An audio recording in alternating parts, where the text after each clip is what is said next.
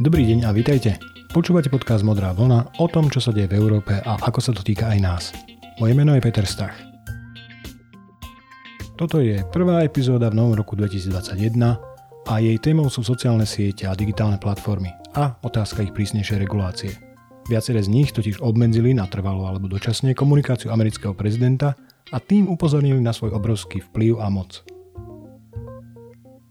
Ako prvý pristúpil k doteraz nepredstaviteľnému kroku Twitter, keď 8. januára trvalo pozastavil fungovanie účtu, v tom čase ešte stále úradujúceho prezidenta svetovej veľmoci Donalda Trumpa. Ďalšia platforma Snapchat účet pána Trumpa síce najprv len zablokovala, no neskôr aj ona oznámila, že toto opatrenie bude trvalé. Reagovali aj ďalšie sociálne siete, Facebook a Instagramu zmrazili účty minimálne do inaugurácie nového prezidenta, teda 20. januára a rovnako aj YouTube oznámil zablokovanie videokanálu pána Trumpa minimálne do inaugurácie. Dočasné alebo permanentné obmedzenia alebo zákazy oznámili následne aj niektoré menšie sociálne siete a platformy. Citovaným dôvodom pre naozaj výnimočné a ako sa ukázalo aj kontroverzné rozhodnutie pozastaviť trvalo alebo dočasne komunikáciu medzi svetovým lídrom číslo 1 a občanmi a vlastne celým svetom v tomto prípade bol útok stupencov Donalda Trumpa na Capitol, sídlo amerického parlamentu. Ako uviedla spoločnosť Twitter v odôvodnení svojho rozhodnutia, citujem, vyhlásenia prezidenta môžu rôzne druhy publika vnímať mobilizačne, vrátane podnecovania násilia. Po vyhodnotení jazyka v týchto tweetoch sme zistili, že tieto tweety porušujú pravidla glorifikácie násilia a používateľovi Real Donald Trump by mali byť okamžite natrvalo pozastavené služby. Konec citátu. Tieto kroky veľkých sociálnych sietí a platformiem však znepokojili nielen pána Trumpa a jeho priaznivcov, ale aj ďalších svetových politikov, vrátane napríklad nemeckej kancelárky pani Merkel, francúzského ministra hospodárstva a financií pána Le Maire. Kritické hlasy zazneli aj od eurokomisárov Bretona a Jourovej. Dôvodom pre tieto reakcie bol samozrejme v prvom rade politický put seba záchovy. Sociálne siete sa stali hlavným komunikačným kanálom medzi politikmi a ich voličmi. A teraz si politici uvedomili, že tento kanál, ktorý mnohým z nich pomohol k popularite a úradu, môže jedným rozhodnutím šéfa americkej firmy zaniknúť a s ním aj ich virtuálna osobnosť. Pričom práve táto virtuálna osobnosť, starostlivo budovaná dlhé roky, je dnes pre úspešného politika dôležitejšia než to, kým je naozaj. Problém je však širší. Veľké sociálne siete sú súkromnými podnikmi. No ich platformy sa vďaka agresívnemu rozširovaniu, ktoré je podmienkou úspechu digitálneho podnikania, stali súčasťou verejného priestoru.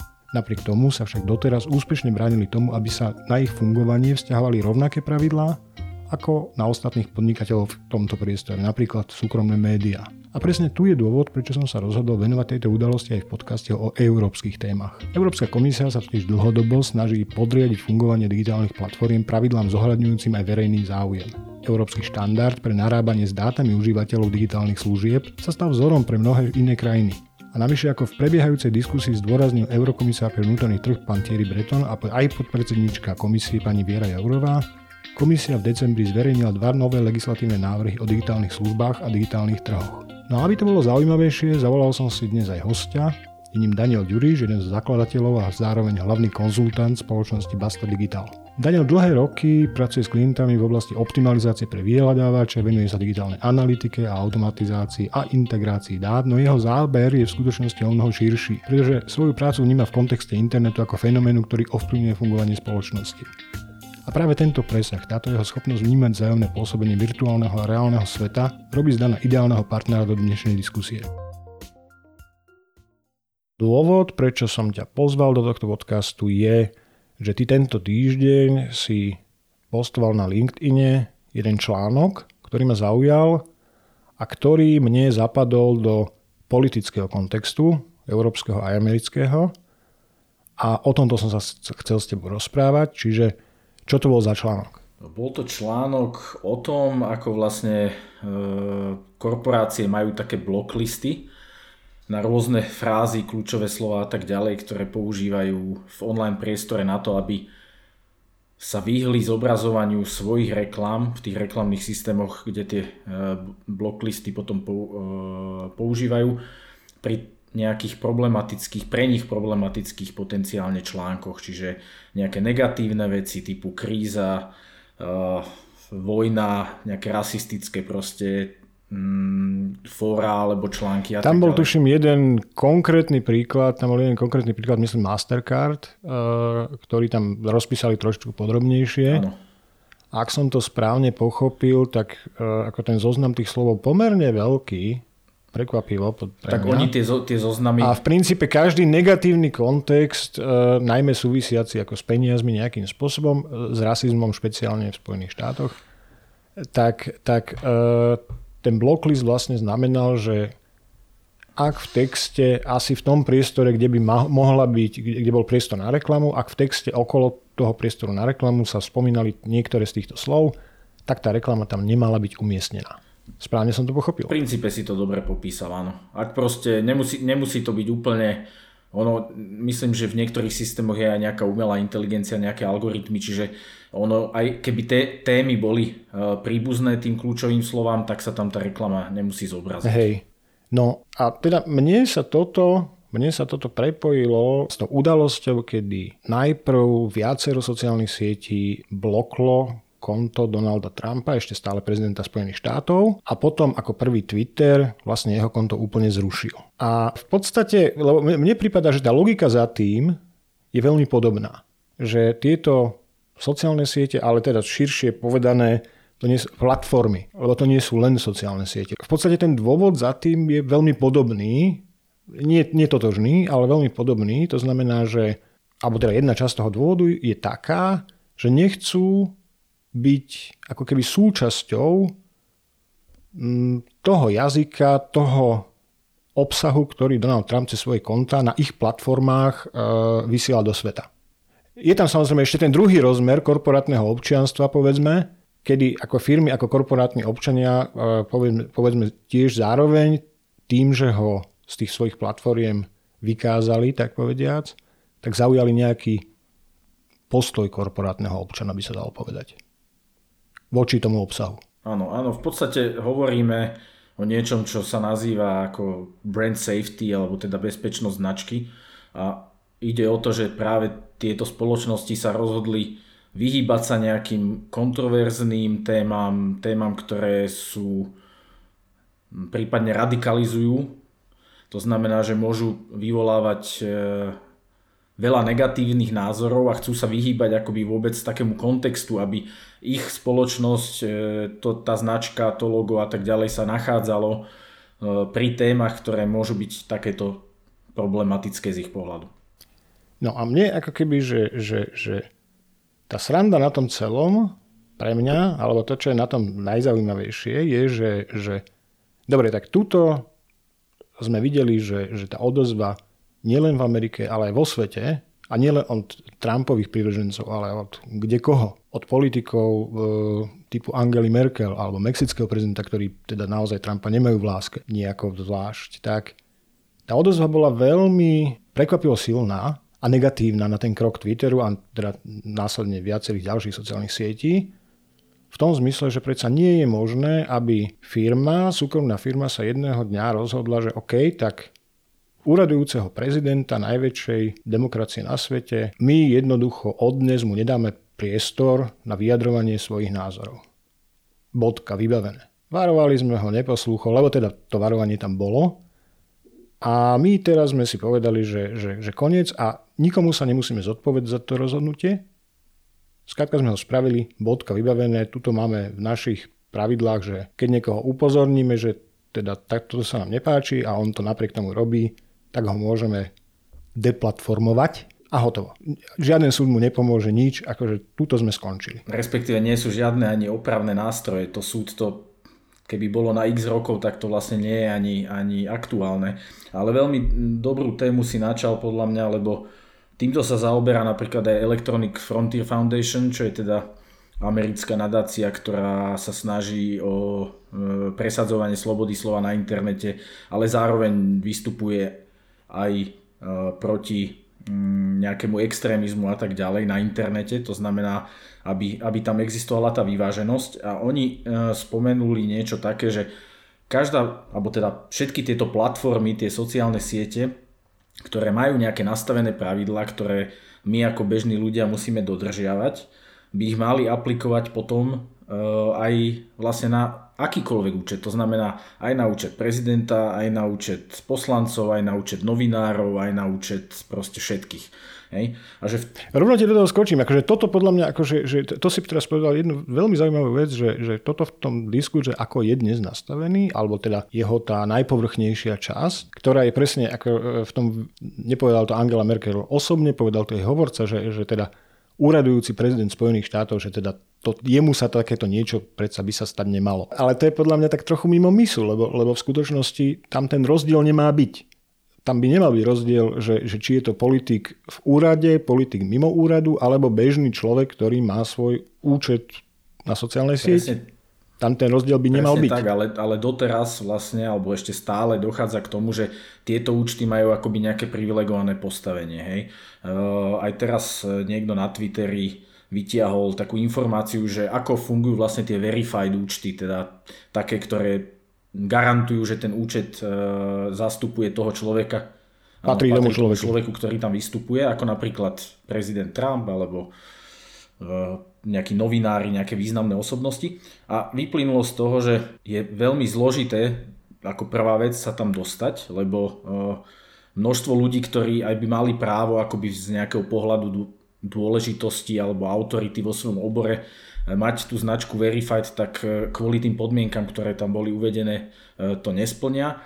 Ďalšia vec je, že takéto účty potom e, úplne inak k ním vlastne tá platforma prístupuje. A tá platforma k tomu prístupuje podľa mňa samozrejme inak, inak kvôli tomu, že taký účet jej aj tvorí nejakú nie nevýznamnú časť tej, tej popularity, hej, toho, tej sledovanosti. To znamená, že je to pre nich samozrejme tá vyváženosť sa tam veľmi ťažko e, nachádza z, zo strany práve tej platformy, pretože oni si uvedomujú, že presne vypnú prezidenta Trumpa, jeho účet, tak stratili zrazu neviem koľko miliónov potenciálnych e, sledovateľov, používateľov. Dá sa povedať, že v tomto sa tie platformy správajú trochu ako ako bulvárne médiá no, vlastne? sa to dá povedať. Že, že, že vlastne ako bulvárne médiá to isté, ale veľmi podobným spôsobom uh, sa správajú k celebritám tiež. Uh, či už politickým, alebo iným. Že vedia, že oni im generujú v podstate trafik nejaký, alebo, alebo v prípade tlačených médií nejak, uh, nejaký predaj. No a tu presne, v prípade napríklad prezidenta Trumpa, teda na Twitteri, tak ten nielen nie generoval tú sledovanosť, ale generoval E, niekoľko povedzme 100 tisícov rôznych ďalších interakcií denne alebo miliónov dokonca a to hovoríme o retweetoch, to hovoríme o reakciách, čiže e, práve on, on podporoval práve iných používateľov, aby zase tú platformu ďalej používali, aby na ňo reagovali, aby na ňo reagovali pozitívne, negatívne, aby to proste uh, komentovali. To znamená, že presne to, ako by načo je ten Twitter založený, tak plnilo ten účel. Čiže určite to hrá v ich karty. Ale ako si hovoril, že či je teda, aby sme sa dostali k tomu, že či teda presne môže nejaká platforma rozhodnúť zo dňa na deň, že vypne nejaký účet, alebo to potom urobia všetci a zrazu akoby ten človek e, nemá e, vlastne kde možnosť vystupovať alebo tie svoje názory prezentovať, to je veľmi dobrá otázka, pretože kto napríklad e, na Twitteri rozhodol, to bol CEO, hej? že už to prekročilo akoby tú hranicu. Nemajú na to proste nejakú nejaké pravidlá, respektíve tie pravidlá, ktoré na to majú, sa nevzťahovali na účet prezidenta Trumpa. Eh, Alebo možno, že tak, takto inak, možno, že oni sa vzťahovali, že, že ako tie pravidla asi budú písané univerzálne. Problém je, že sa neaplikovali univerzálne. Tak, tak, tak. A že o aplikovaní tých pravidiel v tomto prípade musel rozhodnúť, že áno, ideme podľa pravidiel ten CEO. Je to tak, no. Eh, tie pravidlá existujú, hm, už keby iné účty niečo takéto dávno robili, tak vlastne sú vypnuté. Pri prezidentovi Trumpovi nedávno to je asi naozaj záležitosť dvoch týždňov, troch týždňov eh, alebo možno mesiaca tam začalo sa ukazovať, že tie, tie správy, ktoré šíri sú neoverené, napríklad tie, tie informácie o tom, že vyhral voľby, že to teda e, nie je v súlade s realitou, ale to bolo len upozornenie, hej, čiže to v podstate ďalej mu umožňovalo fungovať. Až v nejakom bode proste ten CEO povedal, že teda už, už dosť, ale prekvapivo teda to bolo len pár dní. No tak ten bod bol ten kapitol. Bol, bod bol v podstate e, obsadenie kapitolu. Áno, áno. To bol ten dôležitý mílnik, ale na druhej strane akoby tá, e, to jeho vystupovanie sa nezmenilo, či to bolo pol roka dozadu, alebo to bolo proste počas e, toho kapitolu. Hej. Čiže podľa mňa... No a teraz ako keby, že, že, že skúsme sa ďalej ako keby posunúť, lebo ako dobre, tak jednak tu existovali tie blacklisty už dávnejšie, ale potom máme tu aj e, precedens e, presne politický a to spred pár rokov a to bol ISIS ktorí cez sociálne siete sa koordinovali, rekrutovali nových ľudí, to znamená, mali sme tu teroristickú organizáciu, ktorá využívala tú deklarovanú neutralitu sociálnych sietí na to, aby efektívnejšie zabíjala ľudí. A tam presne, možno to bol taký prvý výraznejší moment, kedy tie sociálne siete nakoniec e, museli zasiahnuť. A hoci najprv to vyzeralo tak trošičku tak rozpačito, lebo, lebo naozaj e, to nebolo ľahké ako keby postihovať tých ľudí. Rozdiel, nebol, rozdiel bol v tom, že nešlo o celebrity, ale bolo to veľa ľudí. Plus jazykový problém a tak. Ale po nejakom čase sa v podstate podarilo týchto ľudí vo väčšine prípadov odsunúť z tých veľkých platformiem. Áno, oni sa naďalej vyhľadávajú, komunikujú spolu, koordinujú svoje, svoje aktivity, ale už nie na Facebooku, už nie na Twitteri asi to nerobili, ale, ale WhatsApp neviem, asi tiež no, už nie. To, to je tiež akoby dobrý Hmm, dobrý bod, lebo je pra- vôbec neviem teraz, aká je situácia s eh, ISIS a podobne, ale, ale práve tam akoby to vytlačenie z tých sociálnych sietí, ako si povedal, z tých viditeľných, z, tých, z, toho, z toho mainstreamu, uh, spravilo to, že oni začali používať sociálne, iné sociálne siete, ktoré už ani nie, nemusia byť sociálnymi sieťami, aj keď v určitej miere sú ako presne WhatsApp alebo, alebo ja neviem, proste nejaký signál potenciálne Telegram, to znamená aplikácie, ktoré sú na skupinovú komunikáciu potenciálne určené, ale v, do, do toho momentu sa nevyužívali a dnes sa využívajú o mnoho viac a to znamená, že tam podľa mňa zase vystáva otázka, že a teraz nemyslím to v prípade ISIS, ale v prípade povedzme nejakého extrémizmu, či už pravicového alebo lavicového, že ak ich vytlačíme z tých mainstreamových sietí, Facebook, Twitter a tak ďalej, to sa dostaneme potom postupne aj k Parleru, ktorý je teraz aktuálny, e, vytlačíme ich na nejaké kanály tzv. dark social, ktoré už proste vôbec nevieme, čo sa tam deje potom. Hej? Že už je to úplne mimo vlastne e, nejakej možnosti verejnej kontroly alebo, alebo vôbec No už, už je to asi záležitosť vtedy tajných služieb čisto. Hej, ale, ale napriek tomu, ako ja som na týmto presne rozmýšľal a mne zatiaľ to tak vychádza, a možno sa mýlim, neviem, akože ty si väčší odborník na toto, ale e, mi príde, že každým takýmto vytlačením z veľkej sociálnej siete alebo z veľkej platformy, ten počet ľudí, ktorý je schopný ďalej komunikovať na nejakej, že menej integrovanej, e, horšie fungujúcej, menej centralizovanej, povedzme, a tak ďalej e, platforme, ktorá akože v tomto je, ten Parler je dobrý príklad, akože, ktorá, ktorá svoj biznis model buduje na tom, že my nemáme takéto zábrany, ako mali títo veľkí, poďte k nám, tak, tak ako keby, že znižuje sa počet ľudí, ktorí, ako tá efektivita tých sietí sa znižuje. E, efektivita tej komunikácie medzi týmito ľuďmi, ktorí sú nejakým spôsobom rizikom pre spoločnosť, väčšinovú, tak, tak, tak sa znižuje. Čiže mne to vychádza, že to, že to má zmysel. A zároveň sa mi zdá, že ako keby je, je chybou uvažovať tak, alebo vôbec si dať ten cieľ, že OK, my nie len, že chceme tých ľudí vytlačiť na, na menej efektívny spôsob komunikácie, ale my by sme boli najradšej, aby spolu nekomunikovali. Lebo ako vieš, tento smeruje, že, že, že bolo by dobre urobiť to nejako tak, že oni odídu z Facebooku a ne, neprídu nikam inam. Ale to je podľa mňa taká nejaká zvláštna ilúzia, lebo takto nefunguje že vôbec nič vo svete. Že, ešte aj v offline svete, áno, ty vieš ľuďom stiažiť alebo znemožniť prístup do tradičných médií, ale nevieš povedať, že, že nezavolajte si. Alebo keď to spravíš, tak už si e, nemecká štázi. Ako keď sa, hej, predsa, keď sa e, cenzurovali dokonca nejaké xeroxy, hej, alebo, alebo tlačiarne, aby si vôbec nemohol vlastniť, presne, aby si nemohol rozširovať niečo. No, e, neviem, je to veľmi zložitá otázka, nemám na to úplne zatiaľ vyjasnený názor aj na ten parler, hej, že či je to dobré alebo zlé. No, podľa mňa, keď bola ešte možno 2-3 roky dozadu taká väčšia diskusia o, o internetovej neutralite a o tom, že vlastne dnes akoby všetci tí webhostingoví providery, Amazon Cloud, Microsoft Cloud, Google Cloud, ktorí poskytujú nejaké služby a keď ich zo dňa na deň prestanú poskytovať, ako tomu parleru, že vypovedali teda zmluvy vyplých, tak zaznievajú také názory, ale však áno, môžeš si zapnúť doma server a si to prevádzkovať. No len už sme akoby tam, kde keby sme povedali niekomu, že no áno, tak si môžeš e, zohnať šlapací bicykel a šlapať, aby si mal elektrínu, ale to asi tak nefunguje. Že dnes už sme proste naozaj tam, že internet by mal byť asi ako nejaká univerzálna služba definovaný aj poskytovaný. A tým pádom je otázka, že či platformy, ktoré majú tam povedzme, jasné, majú tam nejaký proste veľkú časť extrémistov, ale určite pomedzi to je aj množstvo, neviem, záhradkárov a neviem koho, hej.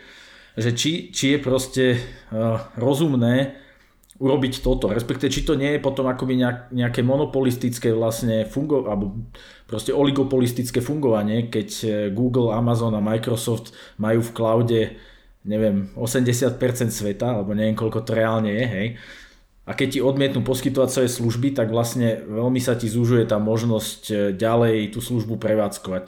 A to potom neplatí samozrejme iba na sociálne siete, ale zoberme si, že niekomu sa znepáči nejakej tej veľkej firme, že ty prevádzkuješ e, nejakú službu, ktorá potenciálne ich oberá o peniaze. Čo sa teraz mimochodom dialo v prípade Apple, hej, že snažili sa zo svojho e, App Store vypnúť niektoré služby, ktoré profitujú na tom, čo, čo by Apple vlastne si identifikovalo, že mohli sami oni z toho profitovať. Čiže tam potom podľa mňa zachádzame aj do takých detailov, že či, či to tej korporácii naozaj nejde len o tie peniaze v konečnom dôsledku a nemajú zase nejaký, nejaký, nejaký súbor pravidel, ktoré by sami museli dodržiavať a naozaj tam potom príde ten CEO ako pri Twitteri a rozhodne, že no dobre, toto konto vypneme.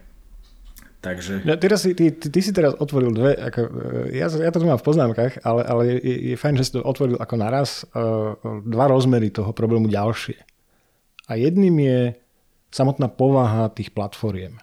Nebudem hovoriť, že sociálnych sietí, lebo to je samozrejme širšie. Samotná povaha veľkých platform digitálnych, ktoré akože z ich definície, a, a, ak chcú byť úspešné, fungujú na uh, economies of scale to znamená, že, že, že čo najväčší objem operácií, nech už, je to aký, nech už ide o akékoľvek operácie, či už je to kúpa predaj, alebo je to sociálny kontakt, alebo hoci čo, ale je to o objeme. A ktorý je možný len vo virtuálnom priestore v takých množstvách, týmto sú oni špecifické.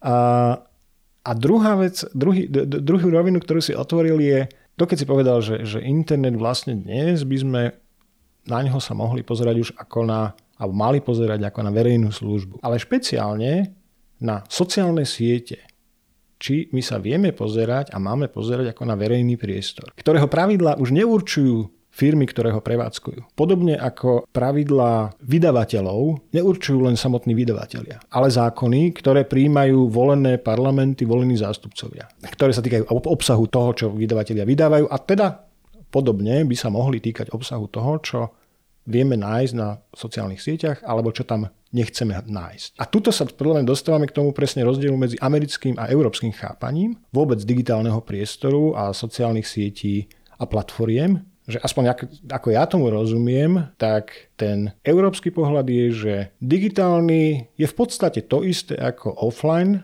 plus economies of scale. Plus to škálovanie.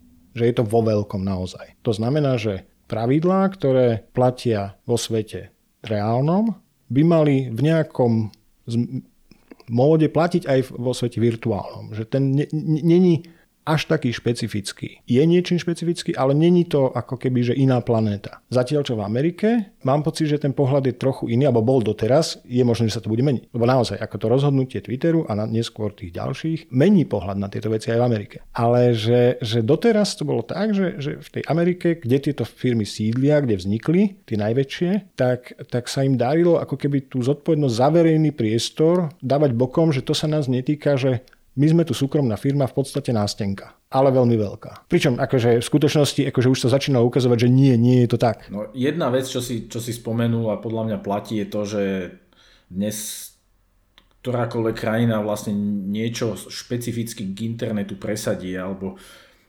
najmä k internetu, ako napríklad e, Európska únia má teda GDPR, ktoré asi ak by nebol internet, tak by sme vlastne takéto veci neriešili, lebo to spracovanie vo veľkom je naozaj na internete vo veľkom. Tak e, všetci ostatní sa inšpirujú. Hej, to vidíme potom v Kalifornii, ktorá si presadila podobný zákon a tak ďalej. Čiže ja si myslím, že určite k tomu smerujeme a teraz nadviažem zase späť na ten nejaký verejný priestor na teda tých, tých sociálnych platformách, že no je to nejaký verejný priestor, hej, aj, aj špecificky možno to, ako by sme sa mali vlastne, alebo ako by sa tie platformy mali správať k tým kontám, povedzme, tých, tých politikov, tých verejných osôb, tak e, by malo byť presne také, ako sa správajú vlastne média. To znamená, že rovnaké, rovnaké pravidla by sa na to mali vzťahovať. Ja si myslím, že hlavne na tie verejné osoby, tam ako to, či sú tam nejakí, povedzme, ľudia extrémistickí a šíria si tam nejaké osobné názory vo svojej skupine, tak to si myslím, že tá platforma na to poskytuje rovnaký spôsob šírenia e, ako cez telefón, cez SMS-ky. Ako určite je to jednoduchšie, lepšie sa to šíri, je to proste celé jednoduchšie, lebo je to na webe, ale, ale uh, ten človek akoby pre, z tohto pohľadu nie je zaujímavý, hej, ani, ani z nejakého to, ja tuto s tebou trošku nesúhlasím, nesúhlasím. Skôr sa mi zdá, že akože keď hľadáme nejakú analógiu, tak analógia by mohla byť uh, s blogmi na stránkach uh, novín, povedzme. Hej? Že, že ten dosah je väčší ako telefonát. Telefonovať môžeš s pár ľuďmi max, čo ja viem, do 10, keď už sa toto akože preženieme. Hej, hej, to som, to som iba tak, nejaký konferenčný to som tak zjednodušil, samozrejme. Ale, ale, ale vieš, že, že, že pri, a už pri blogu, kedy ten dopad môže byť aj na ľudí, ktorých nepoznáš a tam je ten rozdiel, no. tak tam už ten vydavateľ si sakra dáva pozor, a opäť to sa menilo v čase, ale, ale dnes už tí vydavatelia si dávajú pozor na to, čiastočne ich k tomu nutí zákon, lebo opäť sme prišli na to, že úplne neregulované tieto hoci aj súkromné blogy, že není to dobré, že ta, vedia tam ľudia šíriť nenávisť, vedia tam ľudia vyzývať e, k fyzickej likvidácii hoci čo a dostávajú, dostávajú ako keby k tomu megafón v podobe toho blogu majú svoje pravidlá, to je fajn. Ja som, ja som to skôr myslel tak, že keď si to ten človek, poďme to rozdeliť, že keď si to ten človek šíri naozaj v okruhu tých svojich e, priateľov, tých friends, je to OK, hej? lebo naozaj rozpráva k tým svojim friends. V momente, ak to začne publikovať povedzme v nejakej skupine, čo už je akoby viac tá infraštruktúra tej sociálnej siete, alebo, alebo dokonca na nejakej stránke, ktorá presne má verejný dosah, tak je to úplne iný prípad. Takže to som, to som skôr chcel postaviť akoby do, do opozita, že keď to niekto šíri medzi svojimi priateľmi na svojom timeline, nie je to podľa mňa vec sociálnej siete, aby to regulovala. V momente, ako proste sa to dostáva do verejnosti, do nejakého presne toho verejného priestoru, tak ten verejný priestor vzniká v momente... Dobre, ale keď máš svoj timeline, keď máš svoj timeline otvorený verejný, vieš, to, to už je, je zase... To je otázka, no samozrejme. To je otázka. Ale to je, to je vec z toho, aby tie, tie platformy si povedali, že eh, alebo respektíve, aby aj, aj tie asi vlády, parlamenty, neviem, právnici, hlavne právnici asi teda, aby sa nad tým zamysleli, že eh, kde je ešte tá hranica, aby sme naozaj nedošli k tomu, lebo treba tam nájsť tú vyváženosť. Hej. To, tu som si to poznačil v poznámkach, že vyváženosť aj s dvoma vykričníkmi na každej strane, lebo uh, je zlé sa vychylovať či sa budeme vychylovať k tomu, že teraz obmedzíme proste nejaké ex, ex, e, extrémistické vystupovanie na tých sociálnych sieťach, aby sme sa na budúce nedostali k tomu, že e, bude obmedzená aj bežná komunikácia medzi ľuďmi na tých sociálnych sieťach, lebo ten človek použije povedzme nejaké slovo, ktoré je na nejakom blokliste, hej, ako, ako taký vtipný príklad, ale tá vyváženosť, no nie je to určite jednoduché to, to vymyslieť vlastne, ako by to malo fungovať. Ale jednoznačne to, čo si povedal na začiatku, hýbeme sa tým smerom, že internet aj v rámci toho, že teda je to nejaká univerzálna vec, na, ktor- na ktorej vlastne už fungujeme pomaly všetci, tak uh, v rámci toho musí fungovať asi podobne, ako funguje celá spoločnosť a nemôže to byť nejaké špecifikum v prípade sociálnych sietí, uh, že teda budú mať len svoju do svoje pravidlá, ktoré ale potom pre niektoré účty napríklad nevynúcujú. Hej, že to je... No neviem, či tomuto sa celkom dá úplne vyhnúť. Áno, tomuto sa, v momente, keď sú to len ich pravidlá, tak podľa mňa tomuto sa nedá celkom vyhnúť. Nedá, nedá. A hlavne, keď sú to ich pravidlá s výnimkami pre niektoré profily a podobne, takže... navyše tým pádom tie výnimky sú také, že ani nikde nie je napísané a opäť ako tým sa dostávame k problému, že, že vlastne sú není čitateľní dopredu, že, že nevie človek, čo sa stane. A toto podľa mňa bol jeden z hlavných momentov aj prečo uh, bola taká reakcia na, na, ten, na, na, na ten krok, že, že nikto to nečakal. Ako keby, že, že bolo tam to varovanie, áno, ale nikto si nevedel predstaviť, že OK, jednak, že to naozaj spravia, ale jednak, že keď to spravia, a to je o tom economies of scale a o tom postavení tých veľkých e, digitálnych firiem, keď to spravia, takže aký až to bude mať dôsledok? Že to naozaj znamená anihiláciu úplne z toho digitálneho priestoru toho človeka. Že si nepípne, akože že skončil tam.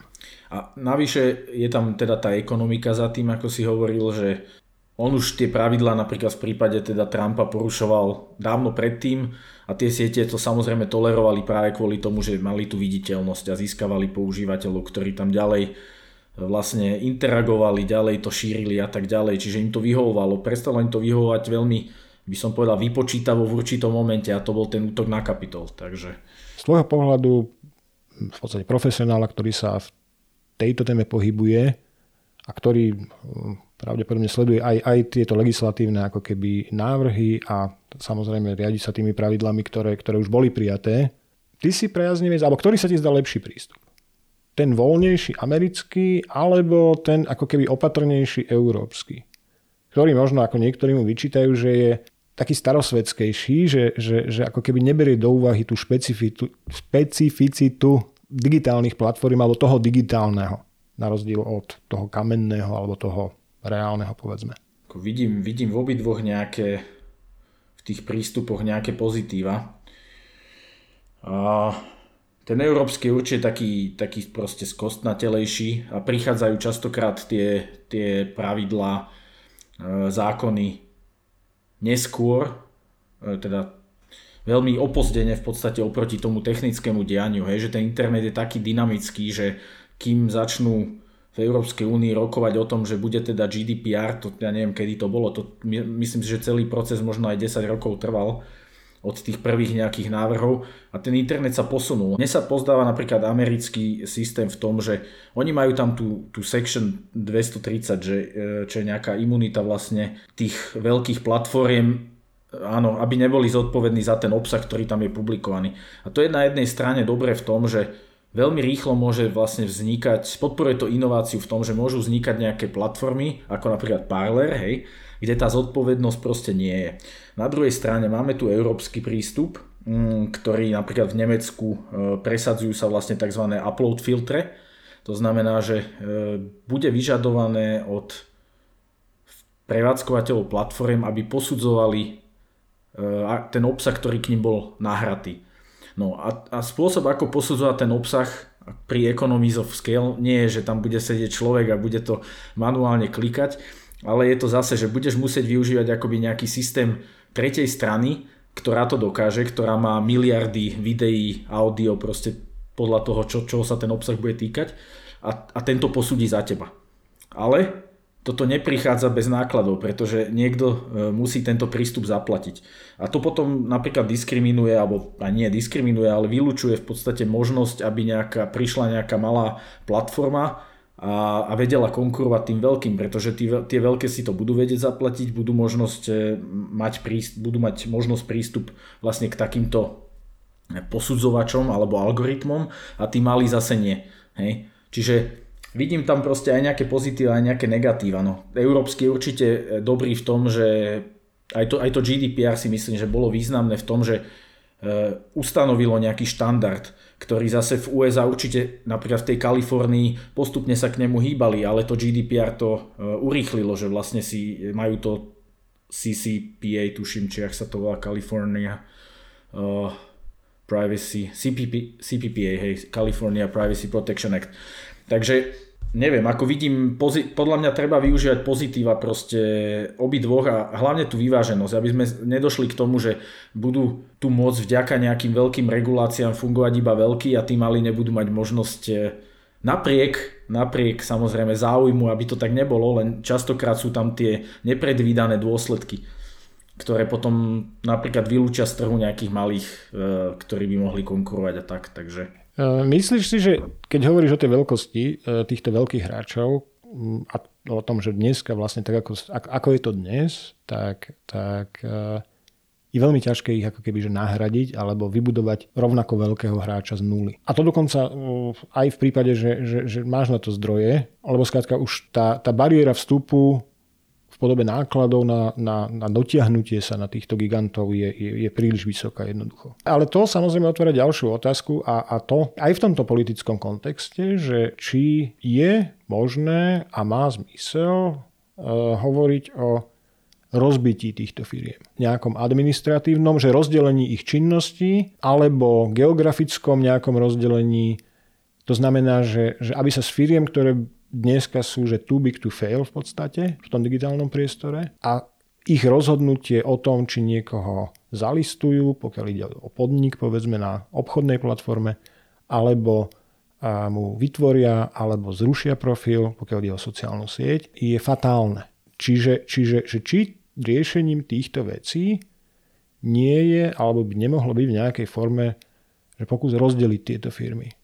A teraz e, pýtam sa to preto, lebo na druhej strane aj sám, akože sa mi to zdá, že, že, že ak to je možné, tak to nebude jednoduché, pretože práve economies of scale je to, na čom tieto firmy, akože sú, čím sú definované. Že, že vlastne ich zmysel je presne v tom, že, že, že, že sú veľké, alebo že chcú byť čo najväčšie. Čo si o tom myslíš ty? Áno, a hlavne, že majú tam vlastne tú vertikálnu integráciu, čiže dnes Google, Google nakoniec začal tak, že bežal na nejakých proste pár desktopoch niekde v univerzite, kde ich mali pokope, hej. Dnes majú obrovské dátové centra a poskytujú služby pre množstvo ďalších spoločností. Dokonca, keby sme aj zobrali, že niektoré, niektoré hostingy, ktoré sú v podstate len virtuálne, tak môžu mať tú infraštruktúru za tým na Amazone, Microsofte, Google. A toto, toto je akoby tá zásadná vec. Čiže čo si hovoril, ja neviem, geograficky to si neviem veľmi predstaviť. Praktickejšie by bolo podľa mňa sa hýbať smerom tej univerzálnej služby a kde naozaj potom akoby časť toho, čo oni robia, bude definované aspoň myslím si, že tak nejak tie univerzálne služby fungujú, že nie je tam proste nejaký významný profit, ale profitovať môžu potom z tých iných služieb, ktoré uh, už teda využívajú povedzme aj, aj jednu z, z, z tých ostatných služieb, ako je ten cloud.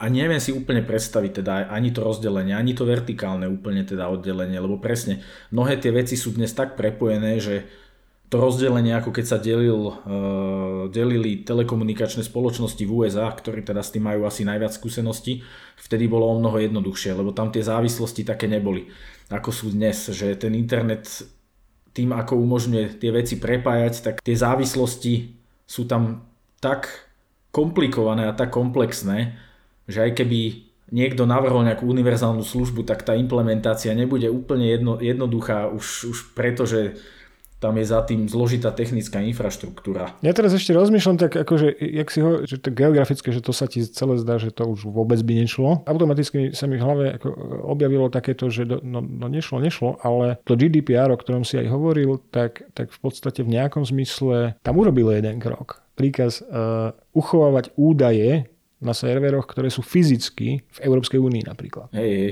ako sú, sú tam možnosti samozrejme aj prenosu do nejakých tretich krajín, to je tam pokryté. Hej, ale v princípe, akože, že, že zrazu to už není také, že môžete mať servery, kde chcete, že je tam dotknutý ten geografický princíp nejako. Áno, ale ten geografický princíp v podstate neplýva na tieto veľké spoločnosti, lebo o, ja neviem, taký Google, hej, oni majú dátové centra v Európe, v Amsterdame, v Hamburgu, vo Frankfurte, ja neviem kde všade, v Rotterdame možno a potom ich majú samozrejme v Ázii, majú ich proste v Južnej Amerike a je to kvôli tomu, aby, aby ten internet tak dobre fungoval, aby naozaj ten, ten Google, keď ho zadáš, teda že ideš hľadať, aby to proste bolo za behom pár uh, milisekúnd a netrvalo to dve sekundy, ako sme čakali na niektoré stránky kedysi. No áno, ja viem, ale, ale vieš, že zober, zober si to tak, že, že dobre, tak majú tu tie servery, to, to znamená, že už ako keby že je jednoduchšie im povedať, že dobre, keď už tu máte tú technickú infraštruktúru, tak predsa nemôže byť až taký problém, aby ste ju spravovali z pobočky firmy, ktorá bude tu, ktorá bude inkorporovaná len do tej matky nejakým spôsobom a bude hospodáriť samostatne, bude si objednávať služby u tej matky a fakturovať a zároveň ako keby predávať reklamu a hocičo svojim zákazníkom tu. Rozumieš, že, že, že ako, predstaviť si to viem. Pre, ako predstaviť si to viem aj ja, aj, aj povedzme Rusi teraz budujú nejaký svoj internet, hej, ale neviem si to úplne predstaviť. A Číňania majú. alebo Číňania, no, ale neviem si predstaviť, že ako by to malo pomôcť vlastne tej vyváženosti celkovej, hej, že ja neviem, či nejaká lokálna pobočka a už to nebude pobočka, už to bude, áno, už to bude nejaká firma vlastnená Alphabet, čo je teda vlastník Google, e, v inej krajine, že či teda sa na ňu budú stiahovať akoby pravidlá, že vlastne oni sa budú k tej svojej domovskej firme alebo tej matke, alebo ja neviem, jak to nazvať, e, musieť správať ako k akémukoľvek inému partnerovi, že ne, neviem, že či ako toto, toto je praktické v podstate opäť, toto, to, takéto niečo po nich chceme pri tej eh, horizontálnej integrácii, že OK, keď, keď vy ako platforma napríklad op, ponúkajúca priestor na obchodovanie, chcete prísť nejakou službou alebo tovarom, ktorý ponúka aj niekto iný z tých vašich klientov eh, zo strany biznisu, tak eh, sa k nemu musíte správať rovnako ako, keby to, ako, k tým, tým biznisovým klientom a k ich produktom. A pokiaľ to nerobíte, tak to sú presne tie žaloby, ktoré, e, ktoré sú práve v Európskej únii. A dôvody, prečo, prečo ako keby robíme tú legislatívu stále ďalej nejakým spôsobom. Áno, áno. To... Lebo, lebo tak vidíme, že to nerobia celkom tak, ako majú. Áno, toto sa týka napríklad Google Shopping, ako teda porovnávača na, na produkty, ktorý na základe rozhodnutia Európskeho súdu musel vlastne, alebo teda nejaké dohody s Európskou komisiou, museli tam zapracovať rovnaké podmienky pre iné tretie strany, iné porovnávače. Ako, samozrejme, dá sa to spraviť, ale ne, neviem, neviem, nemám úplne túto predstavu, že ako by sa to dalo spraviť, to rozdelenie, či už vertikálne, alebo geografické, alebo aké, či naozaj tie cloudy majú byť nejaká univerzálna služba, alebo ak, ak nie si na jednom z nich, tak neexistuje, že ja z domu, z domu si asi hostovať platformu pre niekoľko miliónov ľudí nedokážeš Takže neviem na toto odpovedať. E, inak teraz sme sa zase dostali, akože, že, a to možno bude ako taká posledná e, čiastková téma, ale príde mi, že, že silne súvisí. Pokiaľ si dobre spomínam, tak o nej písala teraz ako v týchto súvislostiach politických komisárka no. Jourová alebo podpredsednička Európskej komisie. Poviem to jedným slovom, že transparentnosť. Ona tam ako hovorila o nejakom e, aj etickom princípe, ktorý by, ktorým by sa mali tieto firmy riadiť pri Aha, a tu sme pri tej transparentnosti, pri vytváraní algoritmov. Áno. A, a teda ona konkrétne, ona volá po tom, že e, väčšia transparentnosť algoritmov není sama. Samozrejme, toto už tu prebehlo niekoľkokrát pri tých komerčných záležitostiach, nie v súvislosti so sociálnymi sieťami a s Trumpom a neviem kým, ale skôr e, v súvislosti s Amazonom, povedzme, že na základe akých algoritmov ti ukazuje, aké produkty, kto vlastne vie, že, že ako to vlastne oni robia a tak. Google to. Tieto firmy sa bránia, že to je proprietary vec, to znamená, že to je ich know-how, na základe ktorého vôbec ako sú schopní podnikať a sú úspešní v tom podnikaní, čiže keby to zverejnili, tak prídu o tú trhovú výhodu, e, neviem čo, neviem čo, neviem čo, investovali do toho milióny určite, do vývoja týchto algoritmov. A v podstate tieto algoritmy to je ako keby ten kvalitatívny rozdiel proti menšej konkurencii, ktorá nemôže ako keby investovať do toho, alebo teda nastúpila neskôr, nemá ten vývoj taký dlhý, toľko ľudí na to nerobí a tak ďalej a tak ďalej. Čiže čo si ty myslíš o, to, o tomto volaní, že viac transparentnosti do algoritmov, či už ide o algoritmy, ktoré prispievajú k popularite jednotlivých aktérov na sociálnych sieťach, lebo to je ďalšia taká vec. Že prečo ten Donald Trump bol taký sledovaný, aký bol? Prečo kontroverzné e, statusy, kontroverzné komentáre získajú viac pozornosti ako tie menej kontroverzné. Ja stručná odpoveď mohla byť, že, že ľudská povaha. máme radi konflikty, máme radi ako keby, že tento druh uh, uh, kontroverzí, ale, ale otázka je, že či majú byť pri tých škálach obrovských, tie sociálne siete, tak náprvu poplatné týmto základným ľudským pudom. Majú alebo nemajú, nevieme. Ale chceli by sme možno vedieť, že či sú. A ani to nevieme. Lebo nepoznáme ten algoritmus. No a potom samozrejme sú tu platformy obchodné, kde, kde takisto akože, že tie algoritmy nepoznáme ich, môžeme akože, že typovať podľa výsledkov e, vyhľadávaní a tak, že, že ako asi fungujú, ale nevieme, ako, ako sú. A plus oni sú updateované v podstate priebežne. Je to tak, no. E, ja to, keď sa pýtal, že aký mám na to pohľad, ja to vítam. Ja vlastne vítam tú zodpovednosť. Myslím si, že práve, že tie, tie čierne skrinky, keď dokonca, ak sa dostaneme k umelej inteligencii a algoritmom, teda, ktoré už sú naozaj teda vychádzajú z umelej inteligencie a je tam nejaké učenie, že vlastne samotní tí programátori, ktorých vytvorili, nevedia častokrát ako ten, čo, čo bude ako výstup, lebo oni ich povedzme natrénovali na nejakých datasetoch, ale my vieme, že datasety, ja neviem, e, to sa, to sa častokrát ukazovalo, že keď teda písali nejaké články, alebo teda učiace sa algoritmy, umelá inteligencia písala články, tak e, veľakrát z toho vychádzali nejaké e, diskriminačné články, alebo dokonca neviem, či Microsoft to mal ako experiment, že nechal nejakého Twitter bota, ktorý proste neviem, menej než 24 hodín začal chrliť rasistické uh, nezmysly. A to je presne o tom, že... Naučil sa, že, že, že čo je úspešné.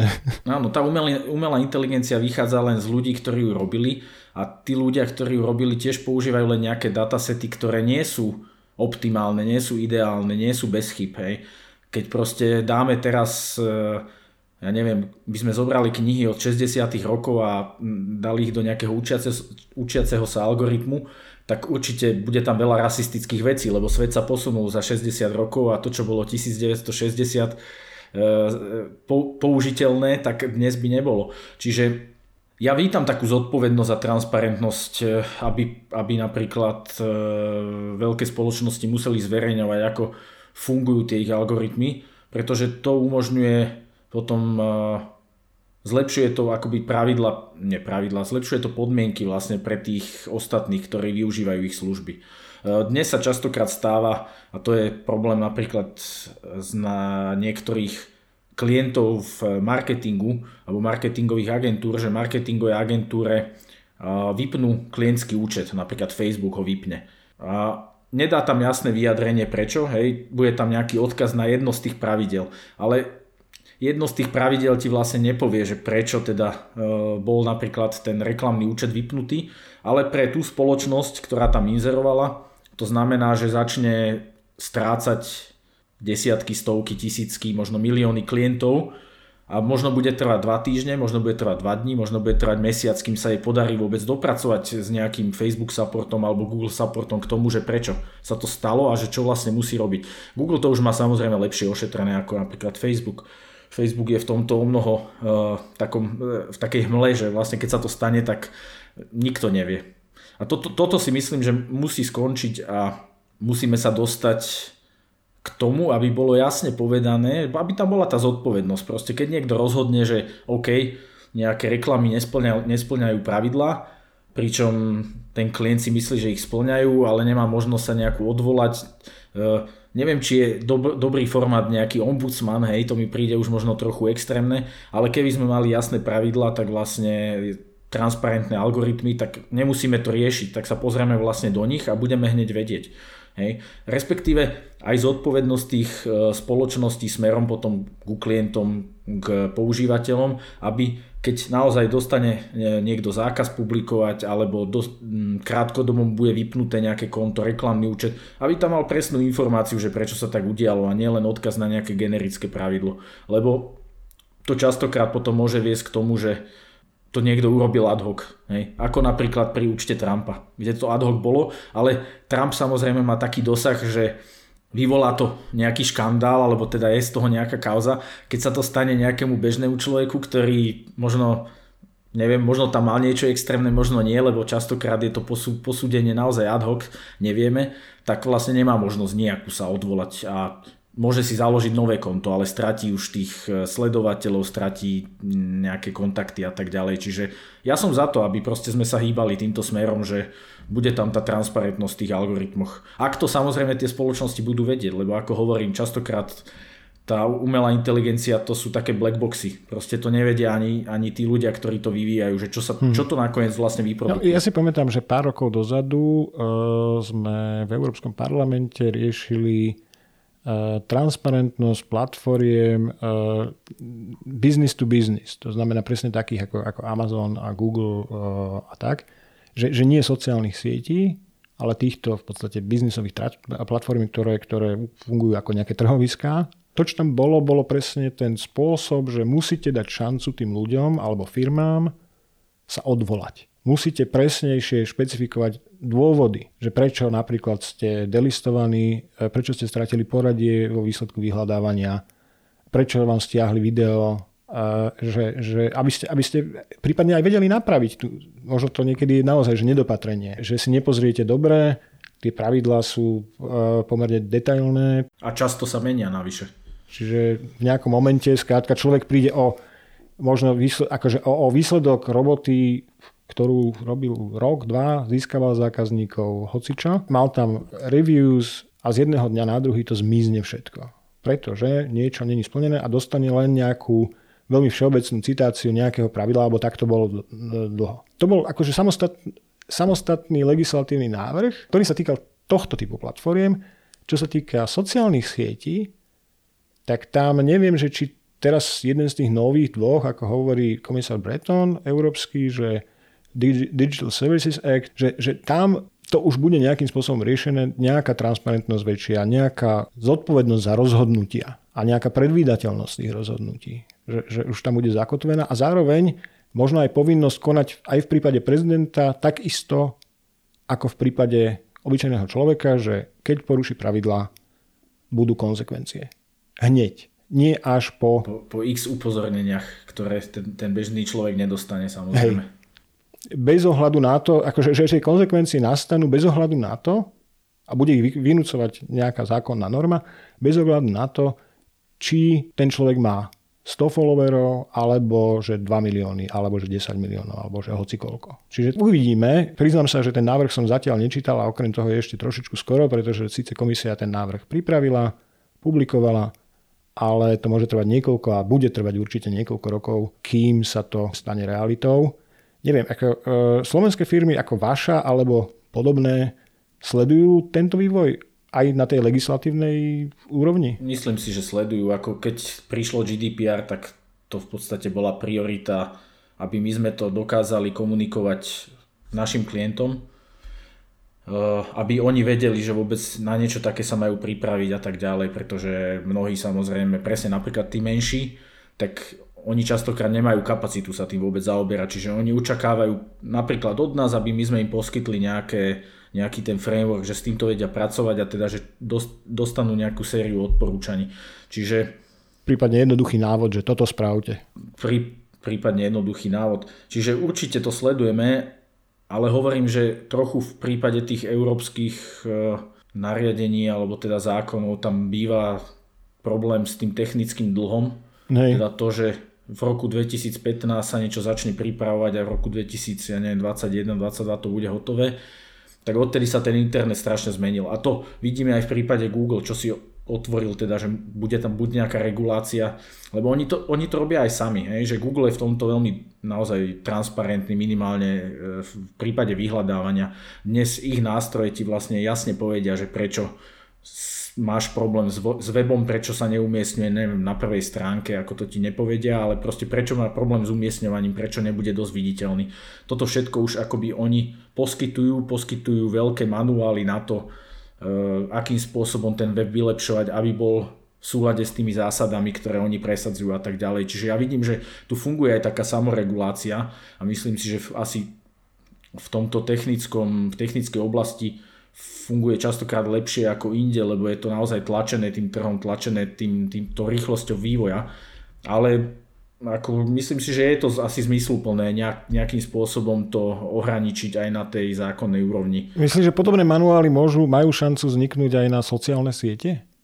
Že, že, okay, že, že toto sú pravidlá, na základe ktorých, ako keď, ich budeš, keď sa nimi budeš riadiť, keď si pozrieš, že okay, aké fotky máš pri postoch a neviem čo, neviem čo, neviem čo, toto sú pravidla Facebooku. Akože viem, že nie, niečo už Facebook dáva takéto, nejaké usmernenia. Asi to nebude tak detailné ako Google, ale že, že, že nejaká snaha tam je, ako keby, že vylepšovať tú kvalitu tých postov, najmä teda čo sa stránok týka, myslím, že nie ani tak. A o, neviem ako ostatné sociálne siete. Typujem, že Twitter to bude vyslovene, že človek musí mať skrátka nejaký inštinkt a plus ako keby trochu možno šťastie a plus trochu akože odpozorovať, čo robia iní. Neviem, hej. No v prípade Facebooku a stránok konkrétne, a teraz už aj skupín, lebo už aj na ne sa dosť veľa vecí vzťahuje, tiež sú tam nejaké, je tam, jasné, je tam nejaký zoznam pravidel, ktoré musia stránky dodržiavať. Takisto ten posun k transparentnosti začal, myslím, rok dozadu, keď začali e, zobrazovať nielen to, kto si platí za reklamu, alebo aj, aj to, že kto e,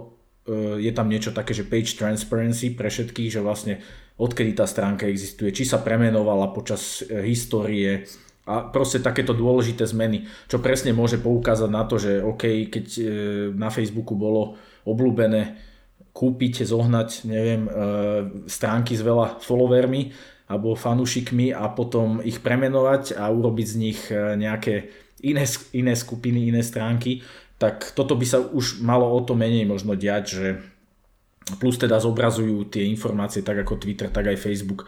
E, Twitter predtým, ako retweetuješ Facebook aj pri tom, čo sú dokázané buď konšpirácie alebo dezinformácie, tak myslím si, že je tam, hovorím, ten posun transparentnosti. Neviem, neviem, či sa to dá nejak zákonne Čiže zodpovednosť, ale, ale tým pádom sa zase vracame k tomu, že zodpovednosť teda naozaj správať sa k tomu ako k inému neviem, či médiu teda, alebo nejakej platforme, proste verejnému priestoru a rovnako e, fungovať, ale no, áno. A, a, na toto, a na toto neviem, na toto ja neviem odpovedať, že kto by mal byť za ten obsah zodpovedný, lebo vidím práve tie rizika, ak to bude ten prevádzkovateľ, tak vlastne skončíme v systéme, kde budú nejakí veľkí poskytovateľia tých e, kontrolných zoznamov a budeš si musieť za ich služby platiť, hej? alebo potenciálne áno, Google ich bude poskytovať zadarmo za nejakú, nejaký trade-off, hej? že niečo, že im budeš dávať dáta napríklad. Čiže aby sme sa proste ja, ja naozaj presadzujem tú vyváženosť, lebo vidím, že ten internet sa dokáže samo zregulovať, aj keď možno samozrejme nie tak rýchlo, ako by sme to chceli, lebo tomu útoku na kapitol by sa dalo predísť, ak by to tie e, sociálne siete spravili skôr. Na druhej strane takisto zákony nie sú okamžité a dokonca sú ešte pomalšie. A častokrát teda tam vzniká ten technický dlh, o čom som hovoril, že vlastne už nereagujú na aktuálnu situáciu, lebo tá situácia sa medzičasom zmenila počas ich e, tvorby. Myslím si, že nejaká súčasť riešenia by mohli byť, a tým už by sme mohli aj ako keby, že to postupne tak ukončiť. A to je niečo, čo tiež e, komisárka Jourová spomenula, že nejaké etické pravidlá. To znamená, ona uviedla príklad architektov, že architekt sa musí riadiť nielen zákonmi stavebnými ktoré, a normami, ktoré sú, ale zároveň, aspoň teda v tých vyspelejších krajinách, je členom komory, musí byť zo zákona, ktorá má nejaký etický kódex, ktorý by mal ako keby ešte posilniť tú ochranu jeho budúcich zákazníkov alebo ľudí vôbec, ktorí prídu do styku s tými budovami, či už tam budú bývať, alebo pôjdu okolo, alebo čo že, že ako keby posunie tú zodpovednosť voči týmto ľuďom. Nie len na tej úrovni technickej, ale aj na tej úrovni stavovskej hrdosti a možno až osobnosti toho človeka, osobnej integrity. A samozrejme aj tam vždycky sú, sú aj čierne ovce, ale toto ako nejaký ďalší prvok, neviem, e, sociálne siete, platformy, mne sa zdá, že oni nejaké takéto kódexy etické niečo aj majú, ak sa nemýlim, že, že čo si. Pričom ale paradoxne, zároveň mám pocit, že oni ich prijali, až keď cítili tú hrozbu, e, špecificky v Európskej únii, že príde právna norma, tak prišli z iniciatívou, že ale však my tu sa samoregulujeme, aha, my tu máme nejaké pravidlá etické, ktoré to riešia ten problém. Majú. Aj tú transparentnosť trochu, aj tú ako keby nejakú mieru zodpovednosti predsa len a tak.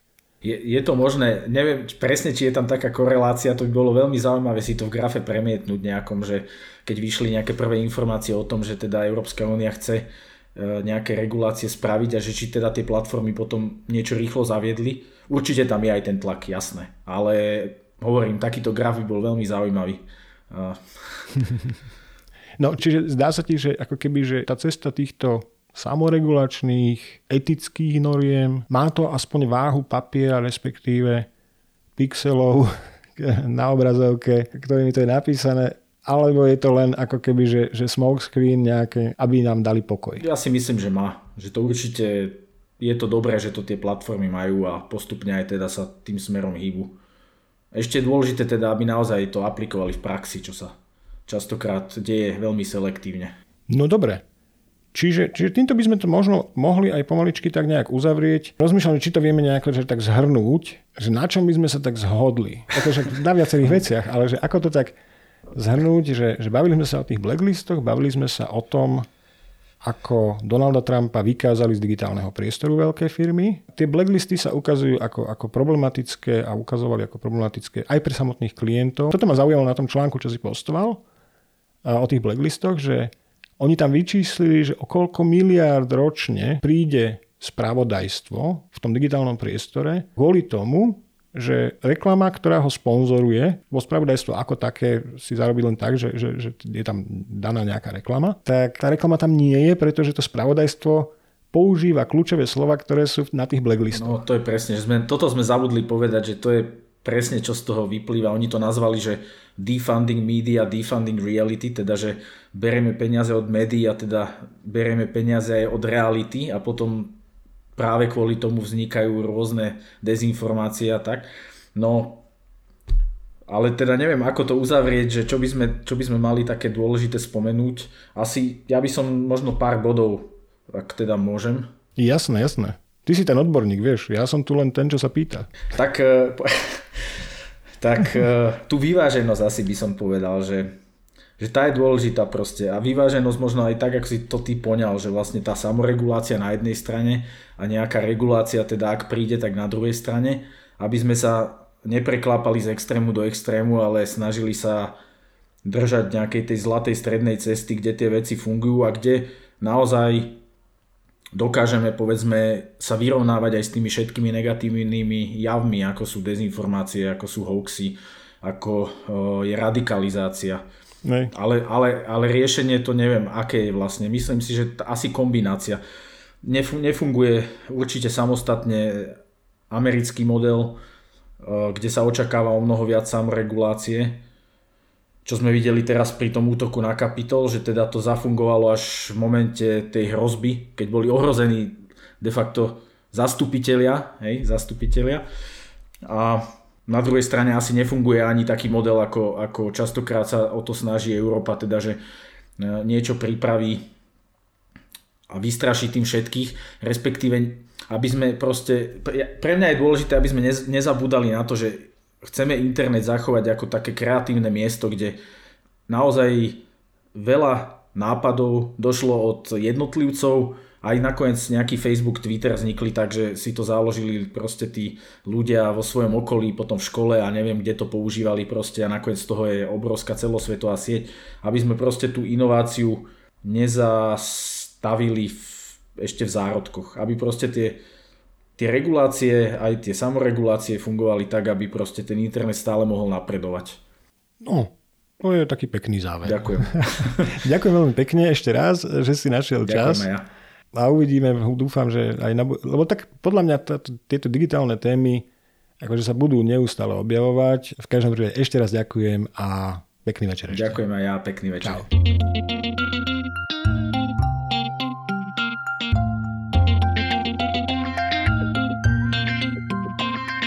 To je na dnes všetko. Som si však istý, že k téme regulácie digitálneho priestoru a zodpovednosti globálnych platformiem sa budem vracať. Som totiž presvedčený o tom, že schvalovanie nového regulačného rámca, ktorý pre digitálne služby a trhy navrhla Európska komisia, bude jednou z top tém v najbližších rokoch. Ďakujem vám, že ste si aj v novom roku našli čas na počúvanie a dúfam, že vás aj táto epizóda Modrej vlny bavila aspoň tak, ako tie doterajšie. Ak počúvate alebo chcete počúvať Modrú vlnu pravidelne, pozývam vás aj na moju stránku www.modravlna.eu, kde sa môžete prihlásiť k odberu newsletteru. To vám v tejto chvíli zabezpečí upozornenie na nové epizódy podcastu. Na stránke však nájdete aj všetky doterajšie epizódy a tiež prepisy alebo aspoň anotácie väčšiny z nich. A ak by vás to zaujímalo, sú tam aj odkazy na články o európskej a slovenskej politike, ktoré príležitosne píšem. Ak sa vám tá dnešná epizóda páčila, alebo ak máte nejaké postrehy alebo pripomienky, budem rád, ak mi napíšete na adresu newsletter.modravlna.eu. No a úplne nakoniec mám jednu prozbu. Odporúčte modrú vlnu aj vašim priateľom a známym, ktorých zaujíma európska politika. Môžete na to využiť práve tie veľké sociálne siete, o ktorých sme hovorili v tejto epizóde. Facebook, Twitter, Instagram, LinkedIn. Modrú vlnu nájdete na každej z menovaných a okrem toho samozrejme aj na denníku SME na adrese podcasty.sme.sk a na portáli euraktiv.sk. Všetko dobré v novom roku a do počutia.